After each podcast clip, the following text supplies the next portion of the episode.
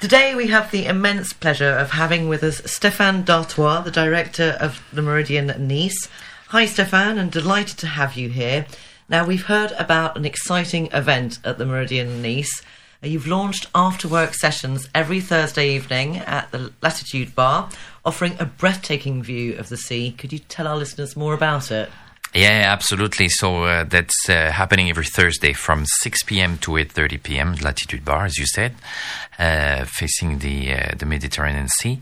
Uh, we just want to have a, relaxing uh, evening um, afterwards, as it says, and we'll be offering a series of small tapas that will include some local specialties like the farci niçois or the panisse, and we also have a specific selection of cocktails and wine by the glass. Um, and we, we wanted to have that at an attractive price. We really want to have the uh, uh, local clientele to uh, to come to us. So we will also have um, a DJ set every Thursday. So we'll nice atmosphere, nice food, nice company. And there's also a rather artistic touch to the after work.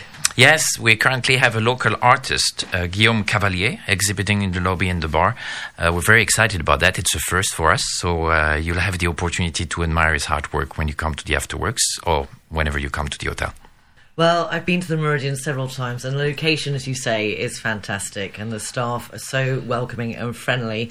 How can people participate in these after work evenings? Is it open to everyone? Yeah, it's very flexible. You can just come and show up. If you'd like to uh, reserve a table, of course you can. You go to www.barlatitude.fr and uh, book the table. But uh, it's uh, uh, very low key. We just want everybody to be welcome and to come, and they are pleased. Well, thank you very much, Stéphane, for this new information. And uh, Thursday evenings at the Latitude Bar uh, seem to be a must attend event this winter. Thank you.